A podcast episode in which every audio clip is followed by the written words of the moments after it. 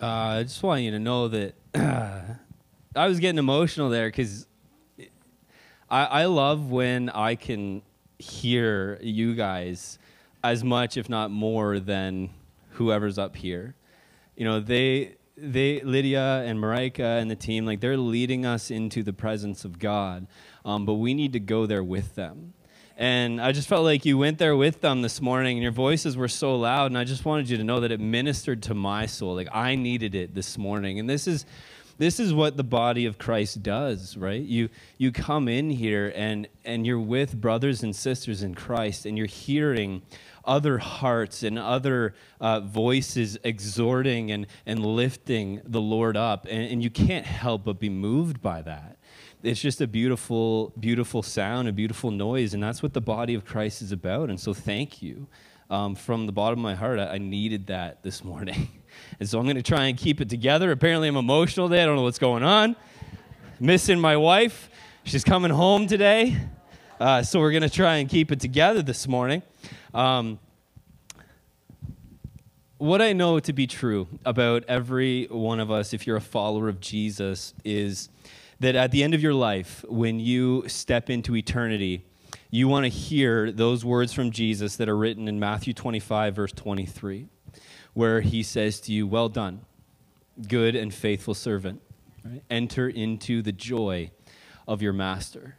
We all long to hear those words from Jesus if you're following him, and we all long to be able to say at the end of our lives the, what Paul said in, in 2 Timothy 4 right? Where he says, I have fought the good fight. I have finished the race. I have kept the faith. And because of that, the King of Glory has laid up for me this crown of righteousness, and not just me, but all who are faithful. That's the Chad version. It may be different up there.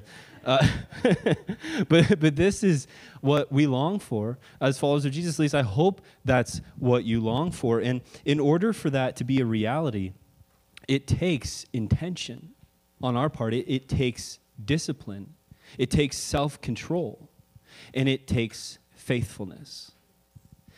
You know, faithfulness is defined as being reliable. It is defined as being steadfast and unwavering. And God's word speaks about faithfulness in four different ways. First, it speaks about it as an attribute of God that He is faithful, that He is unwavering, that He is steadfast. And then it speaks about it as a positive characteristic that some possess, that some people are faithful. And it also speaks about it as a characteristic that many do not possess, that there are many that are unfaithful. And last, it speaks about it as a gift of the Holy Spirit to followers of Jesus. And so, for the intents and purposes of the message today, I'm going to be talking about it as a characteristic that we possess and a gift of the Holy Spirit.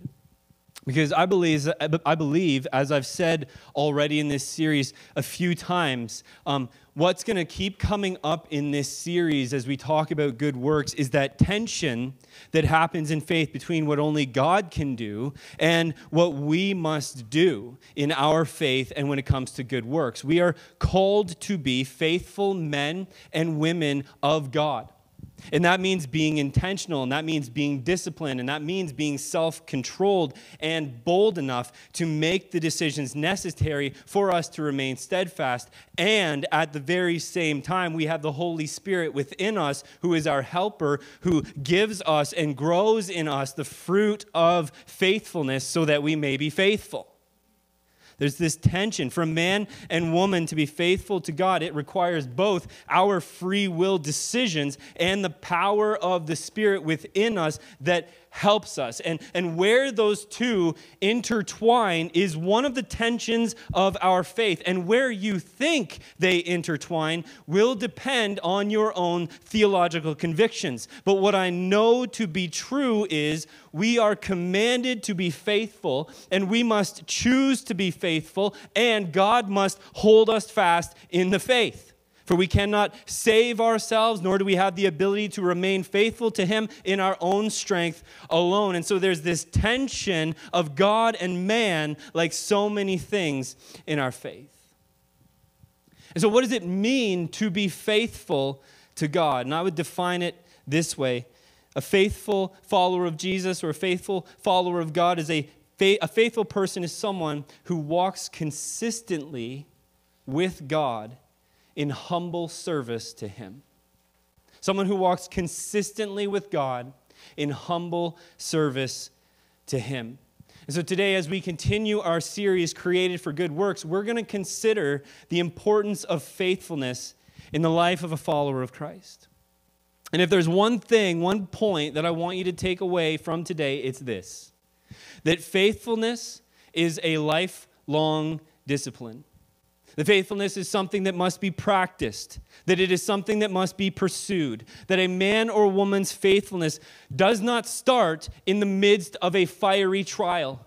You cannot be flippant in your faithfulness to God and then enter a trial and expect that you're suddenly going to be faithful and stand strong when that trial comes. A man or a woman's faithfulness is tested in a trial, and they will either suffer loss, as the word says, or they will be refined by that trial, and the outcome will largely depend on the preparation that happened before that trial came and how you lived your life leading up to that trial because steadfastness and faithfulness is tested in trials, but it is forged in the mundane of everyday life through consistent practices and postures and intentionality. And so, if there's anything that you take from today, I want it to be that. That you need to forge faithfulness in the everyday, in the mundane, so that when trials come, you remain steadfast. And today we're going to look at the example of Daniel. And I've entitled this message Faithfulness in Every Season. And we're focusing on Daniel because there are very few examples of men and women in Scripture who are faithful in every season of their life. You know, I've read the book of Daniel several times, um, but this week, as I was preparing this message, um, Daniel just kind of spoke to my heart in a way that it hasn't before because as I was reading through with the intention of talking about faithfulness, it just pops off the page how faithful Daniel was. So you never see him waver at any season in his life, and it is incredibly inspiring. And so this morning, we will look at just two times in Daniel's life that required faithfulness. And there's a lot more. You can go through, read the book yourself. You'll see all the times that Daniel's faithful, but we're going to look at two. Um, and, and what I'm hoping is that we will be encouraged by Daniel's life, that we will be stirred up to walk steadfastly before the Lord all of our days, the way that Daniel did all of his days. And so let's, let's pray together to that end. Father, we thank you that you are here with us this morning. Lord, we thank you that when we gather, your Holy Spirit is with us, and we thank you that your Holy Spirit is within us. And I just pray over every heart and every life here this morning. Father, I pray for those who know you that they would long to be faithful in their walk with you. And Father, for those that maybe don't know you, that they would come to know that you are a good Father that you love them, that you've made a way for them through Jesus Christ. And when they put their faith in you, you will be faithful to them all the days of their life. And so, Lord, encourage us this morning, speak to us, and make us more into the image of your Son. I pray in the mighty name of Jesus. Amen. Uh, so I was, I was talking to Mike this week. He didn't know I was going to say. This, but I was talking to Mike this week, and, and he had made a comment as we talked to each other, and he said, he said, we have to know the motivation behind our good works, which is an excellent point because it's the, the heart behind our works that ultimately matters right and in relation to that conversation we were having uh, we were talking a little bit about those incredibly terrifying words that Jesus says in Matthew chapter 7, verse 21 to 23. I, I don't like these verses. I wish they weren't in Scripture. it says, Not everyone who says to me, Lord, Lord, will enter the kingdom of heaven, but the one who does the will of my Father who is in heaven. On that day, many will say to me, Lord, Lord, did we not prophesy in your name and cast out demons in your name and do many mighty works in your name? And then will I declare to them, I never knew you. Depart from me, you workers of lawlessness. Horrible verses. I don't, I don't like it. But from these verses, we are forced to conclude there can be what seems like good works in someone's life that everyone would look upon and think, well, they know Jesus, they're clearly saved, and yet the works are counted as unrighteousness in Jesus' mind. He will say to them, I never knew you. And he goes as far as to call them workers of lawlessness. He's literally saying there, these are works of sin, these are works of iniquity, they're works of disobedience. So that's incredibly sobering. And we need to understand it. We need to understand what he's saying there. Like, why can works that appear good not be good? And the key is in the motivation behind the doing of those works. It's about the right heart behind them. And to understand the, the right heart posture that we need to look at what Jesus declares to those claiming to do good works in his name, he, he says this He says, I never knew you. So that's important. That is key to our understanding of it, that Jesus would say, I never knew you. So for good, for works to be considered good, Jesus must know you. Well, what does that mean? Well, there's a couple different ways that the word that's in the Greek that's translated know is used in the New Testament, and it, it gives us an understanding of what it means. So, the, the first way that know is translated in the New Testament is meaning having proper knowledge of something. It's the way that we always use it. Having proper knowledge of something, having proper understanding of someone. And so, a, a good example of that would be our understanding of Jesus right? Proper knowledge of Jesus is that he is the Son of God, that he's the Savior of the world, sent to save lost sinners like you and me. he's not just a good teacher, he didn't have just nice things to say. He is God himself, sent for us to save us. And so, the proper knowledge is important. You cannot be saved without knowing what is true. But we also know that's not enough. Because scripture says even the demons know that. Even the demons know Jesus is God, that he's the Son of God, that he's sent to save sinners. And they certainly don't do good works. And so there's more to this knowing Jesus that he's talking about here. And it's revealed in the second use of the word in the New Testament. The second way that this word is used is it is used to describe sexual intimacy between a man and a woman. In Luke 134, it's used when the angel comes to Mary and tells her that she's going to have a son and Mary says to the angel, "How will this be since I am a virgin?" Literally translated, how will this be? For I have not known a man. In Matthew 125, when uh, talking about Joseph, it says, And he knew her not until she had given birth to a son, and he called his name Jesus.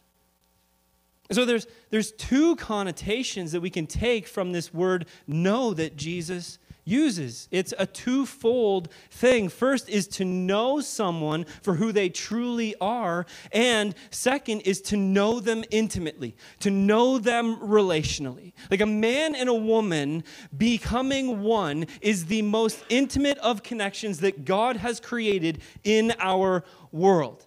And so those just keep that in mind. And that's what Jesus is saying those who Jesus knows are those to whom the truth about him has been revealed and who have this intimate relationship with him similar to that of a man and his wife.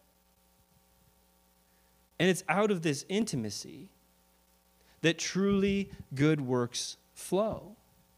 This is what Jesus alludes to in John 15. Right? He says in John 15, verse 5, I am the vine, you are the branches.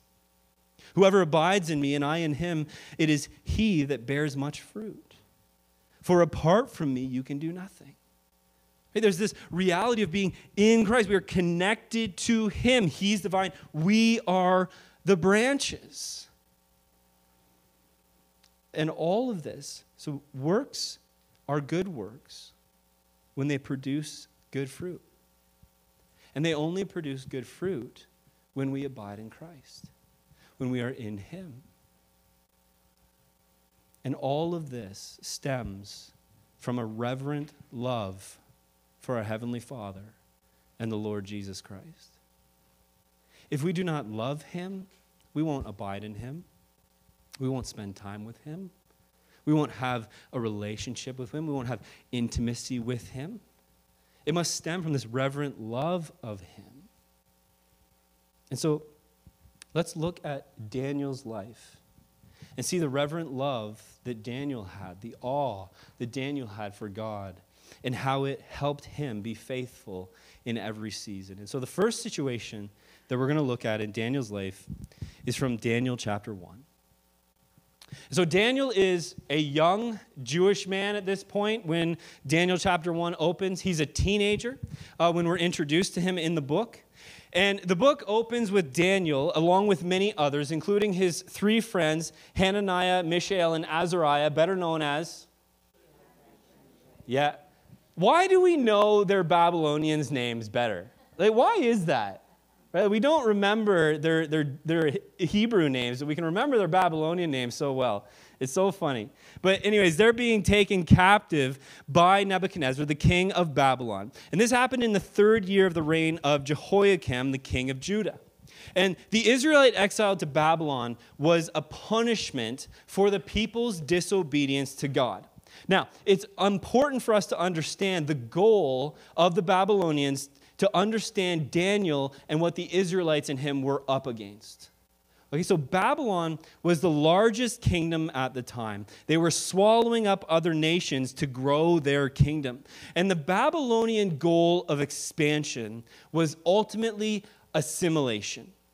To assimilate something means to consume it or to absorb it so that it becomes a part of the object that consumes it. So they wanted to conquer these kingdoms and essentially erase their cultures, erase all other cultures than Babylonian culture and mold men and women to this to have this Babylonian identity.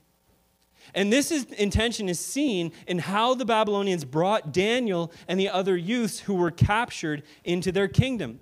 If you look at Daniel chapter 1, verse 4 to 5, it says that they took the youths who were without blemish, who were good in appearance, who were skillful and full of wisdom, with the intention of having them serve in the king's palace. But before they could serve in the king's palace, the Babylonians took them through three years of teaching or indoctrination. Right? They had to learn Babylonian literature, they had to learn Babylonian ideas, they had to learn their language, and they had to eat their food. They wanted these youths to adopt their culture. But Daniel would not be so easily assimilated as many others were. And we see Daniel's strong convictions in chapter 1, verse 8. It says, But Daniel resolved that he would not defile himself with the king's food or with the wine that he drank.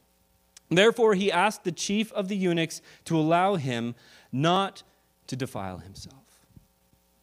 So we see Daniel's primary concern in his life was remaining clean before his God. He was in exile, but he wanted to remain in a close, intimate relationship with the Lord and please him. And as an exile in a pagan nation, that meant that Daniel had to make some hard choices in order to remain faithful to God. One commentator comments on this and says these godly men, meaning Daniel and his three friends, now have to decide how they will adjust to living in an environment unsympathetic to their religious convictions. They had to think through the principles involved in their actions and begin as they meant to go on. That's really good. Now, I'm sure if you are a follower of Jesus, you recognize that we are living in an increasingly similar environment, described here as an environment unsympathetic to their religious convictions. We are increasingly finding ourselves in an environment that is unsympathetic to our convictions, to our beliefs as followers of Jesus. And it's been happening slowly, moving away from God. But I would say it is moving much faster and has been over the past five years or so. It's been accelerating quicker and quicker away from godly things, away from godly ethics. And so, as Christians who find ourselves in an increasingly hostile culture, we need to, like Daniel, think through the principles involved in our actions. And as the commentator says, begin as we want to go on. We need to make conscious decisions to be faithful now because it is still relatively easy to do so. And it is only going to get harder and harder to remain faithful to God. So we need to practice it now, beginning as we want to continue. This is what faithfulness requires it requires resolutions. Daniel was resolved that he would not defile himself before his God. You and I need to do the same. We need to be resolved that we will be faithful to Christ no matter what comes. And you cannot do that passively, you have to do it actively.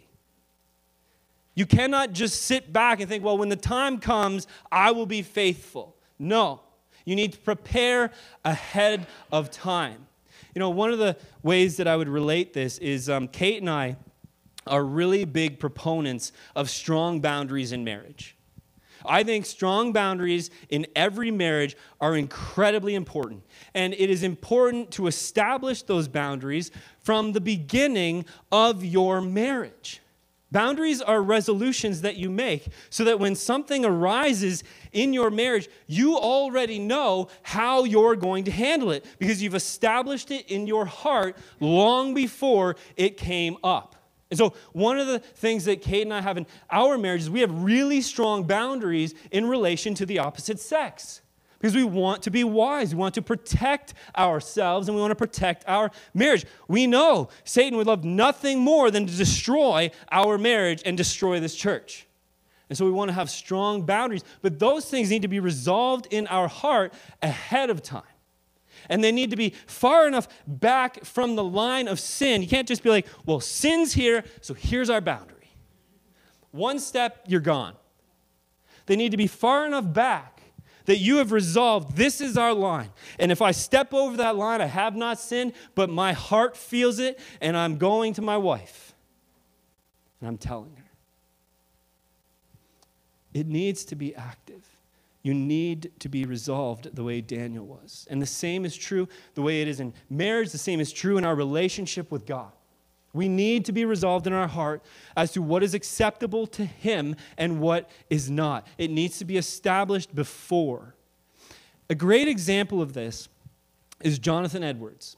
And I've, I've talked about this before, and you can go look it up online. It's pretty interesting to see. But Jonathan Edwards actually came up with, I can't even remember how many, I think it was close to 100 resolutions for his life.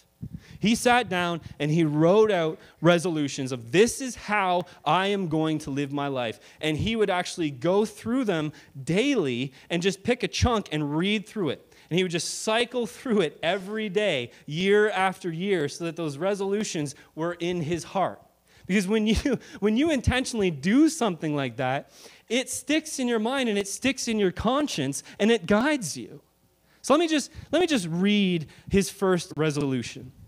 He wrote this Resolved that I will do whatsoever I think to be most to God's glory and my own good, profit, and pleasure in the whole of my duration. Resolved to do what I, whatever I think to be my duty and most for the good and advantage of mankind in general.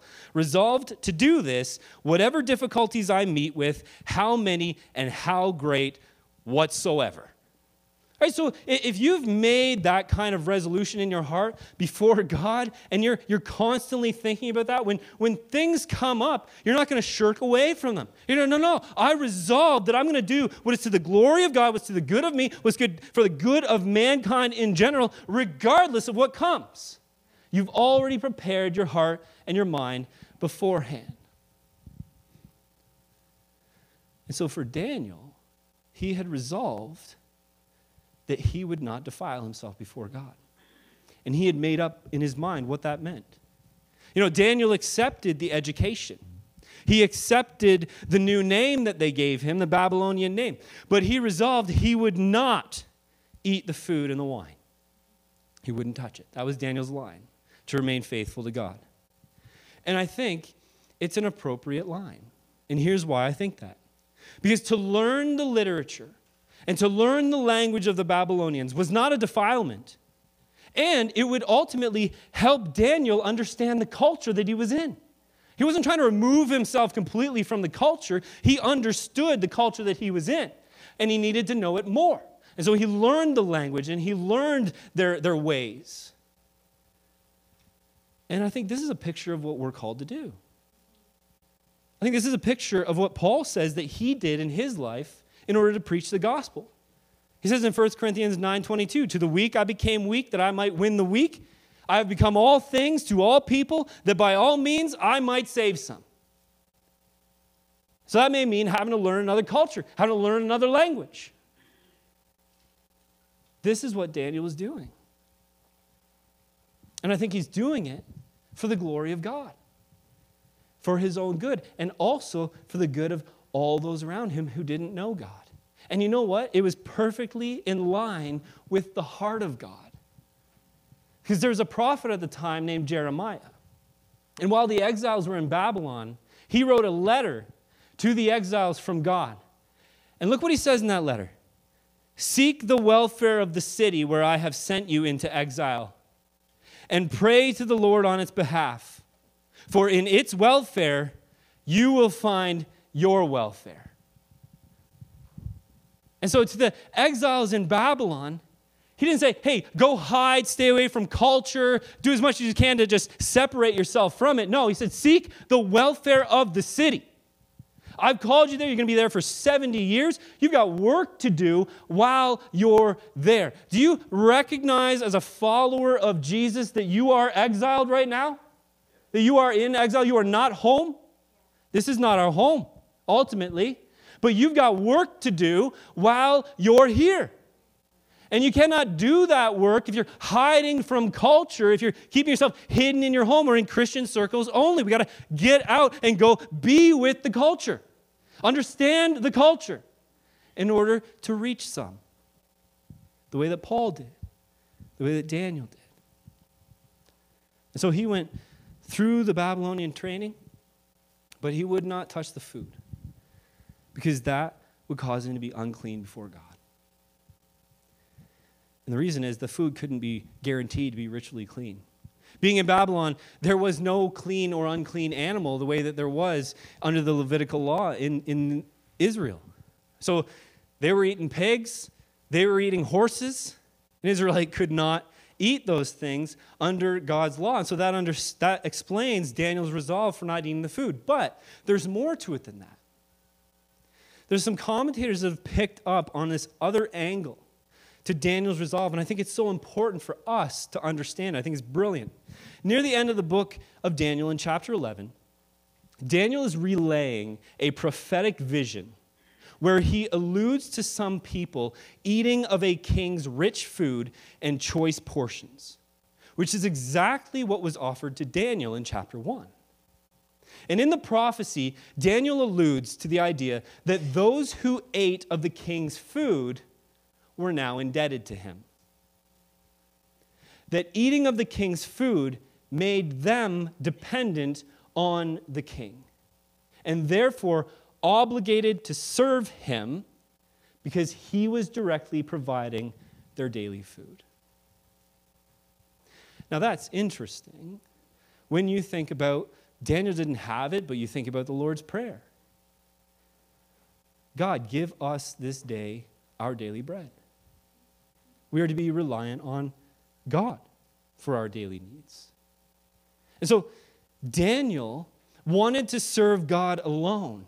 He did not want to be, or even appear to be, indebted to any man, especially a pagan king. One commentator writes this The defilement that Daniel feared was a moral defilement arising from the subtle flattery of gifts and favors, which entailed hidden implications of loyal support.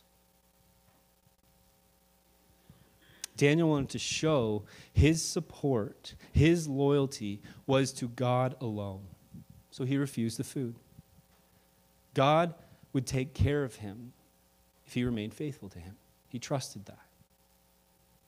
Daniel was faithful against the slippery slope of compromise, the slippery slope of indebtedness to a person or an organization or a government that didn't have morally neutral stances, but right out ungodly, evil stances. And isn't this increasingly what we are faced with? You and I, in our culture, are increasingly going to be faced with the slippery slope of ungodliness in those over us, whether it be government, whether it be organizations, whatever it may be. We have to be faithful. Jesus says, Give to Caesar what is Caesar's. Live within the law of the land that you live in. But don't be indebted to it. Because more and more in our culture, it's requiring our own mental assent in order to receive things. And we don't want to be indebted to that. An example, just a, a simple example, is one of the things that Google offers uh, for nonprofits is you get access to the full free suite of tools email, all the stuff that Google has to offer. so, not too long ago, I was going through, we were switching the church stuff over, going through everything. Get to the very end, and what do they have?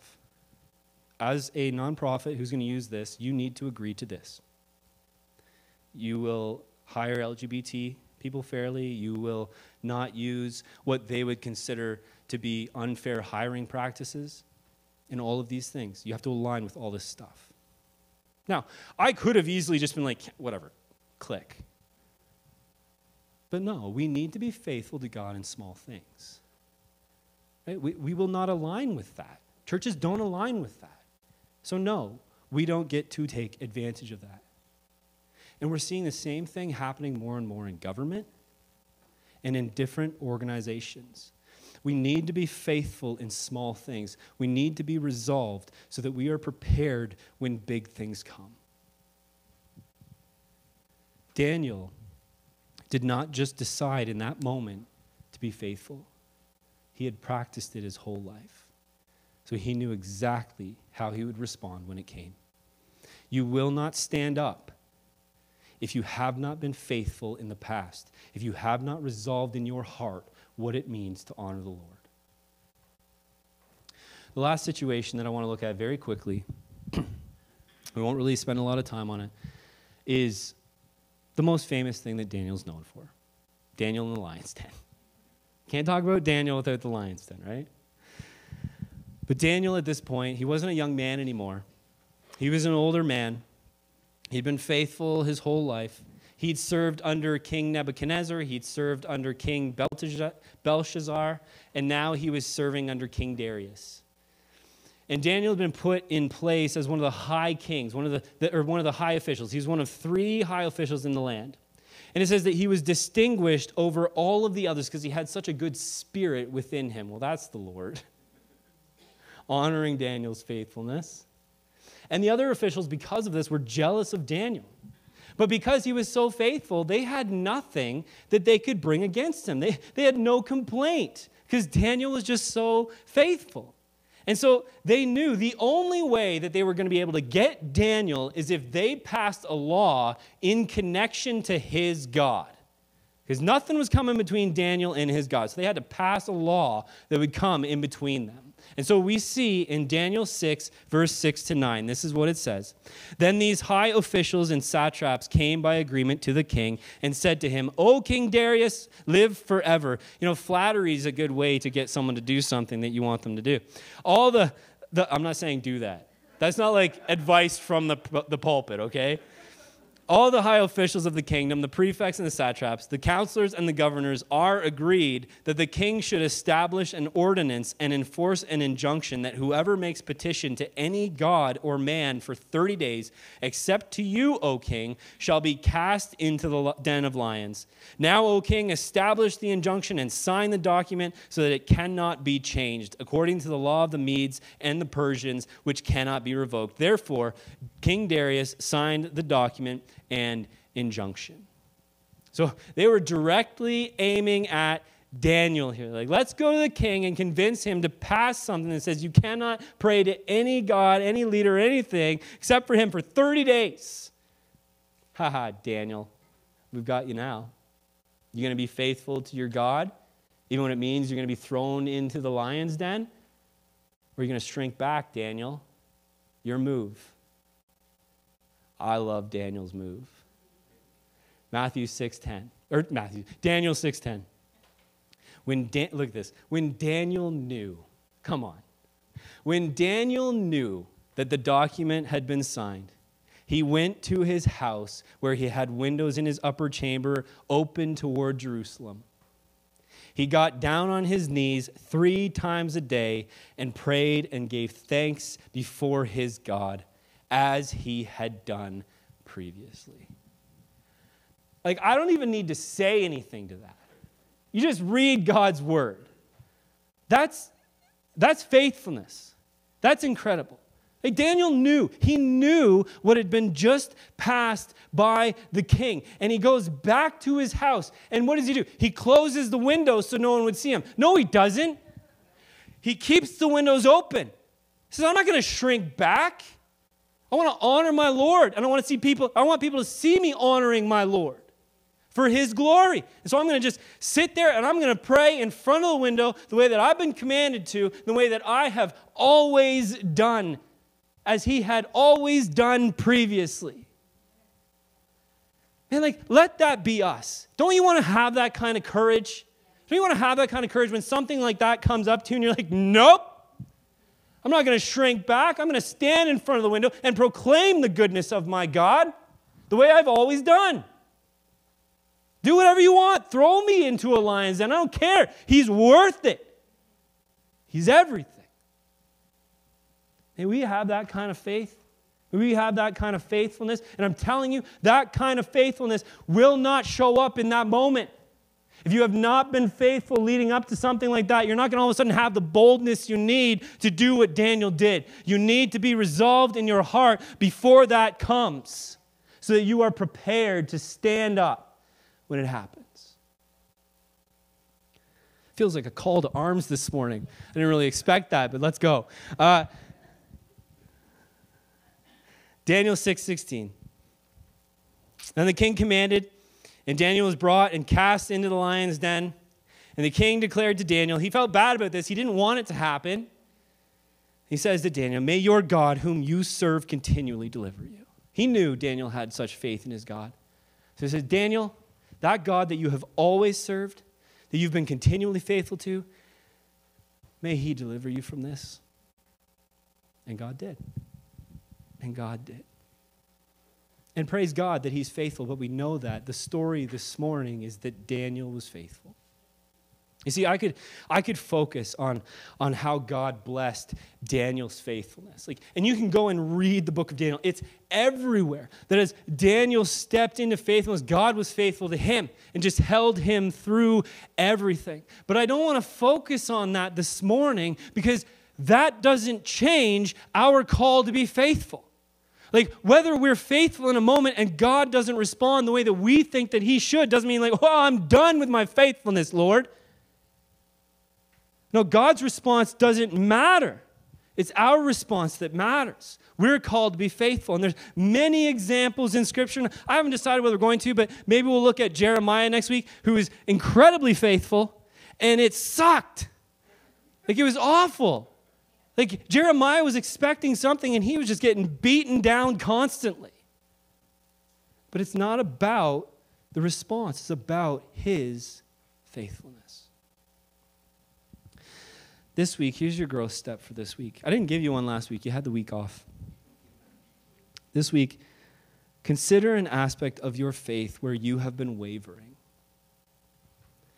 Consider an aspect of your faith, something you know that the Lord commands of you, and you've been wavering in it. It may be something that is clearly written in His Word, it may be something that He is telling you personally in relation to His Word. Confess to God, confess to a friend or a mentor that you have not been faithful in it, and then resolve yourself. Resolve yourself before God how you will walk in faithfulness in that area going forward. Sit down, like Jonathan Edwards, and write it out. I have resolved, Lord, that I will do this. Just one area. Maybe some of you want to take that exercise beyond that. Maybe some of you want to take that exercise with a spouse and go, okay, we need to establish what does it look like for us to be faithful? What does it look like for us to be faithful with what God has entrusted to us, whether it be our children, our business, whatever? And we will resolve to do those things no matter what comes. Maybe that's what you need to do this week. I'll be praying for you as we do it. Let's pray now. Father, we thank you so much. Lord, I just want to thank you that um, you are utterly worthy. We, we can't talk about our faithfulness without first considering how worthy you are. And so, Lord, I thank you that you are altogether worthy of everything we can give you. Father, I pray first for hearts to be filled with love and awe of you. That we would be men and women that, that understand your glory, that understand how good you are.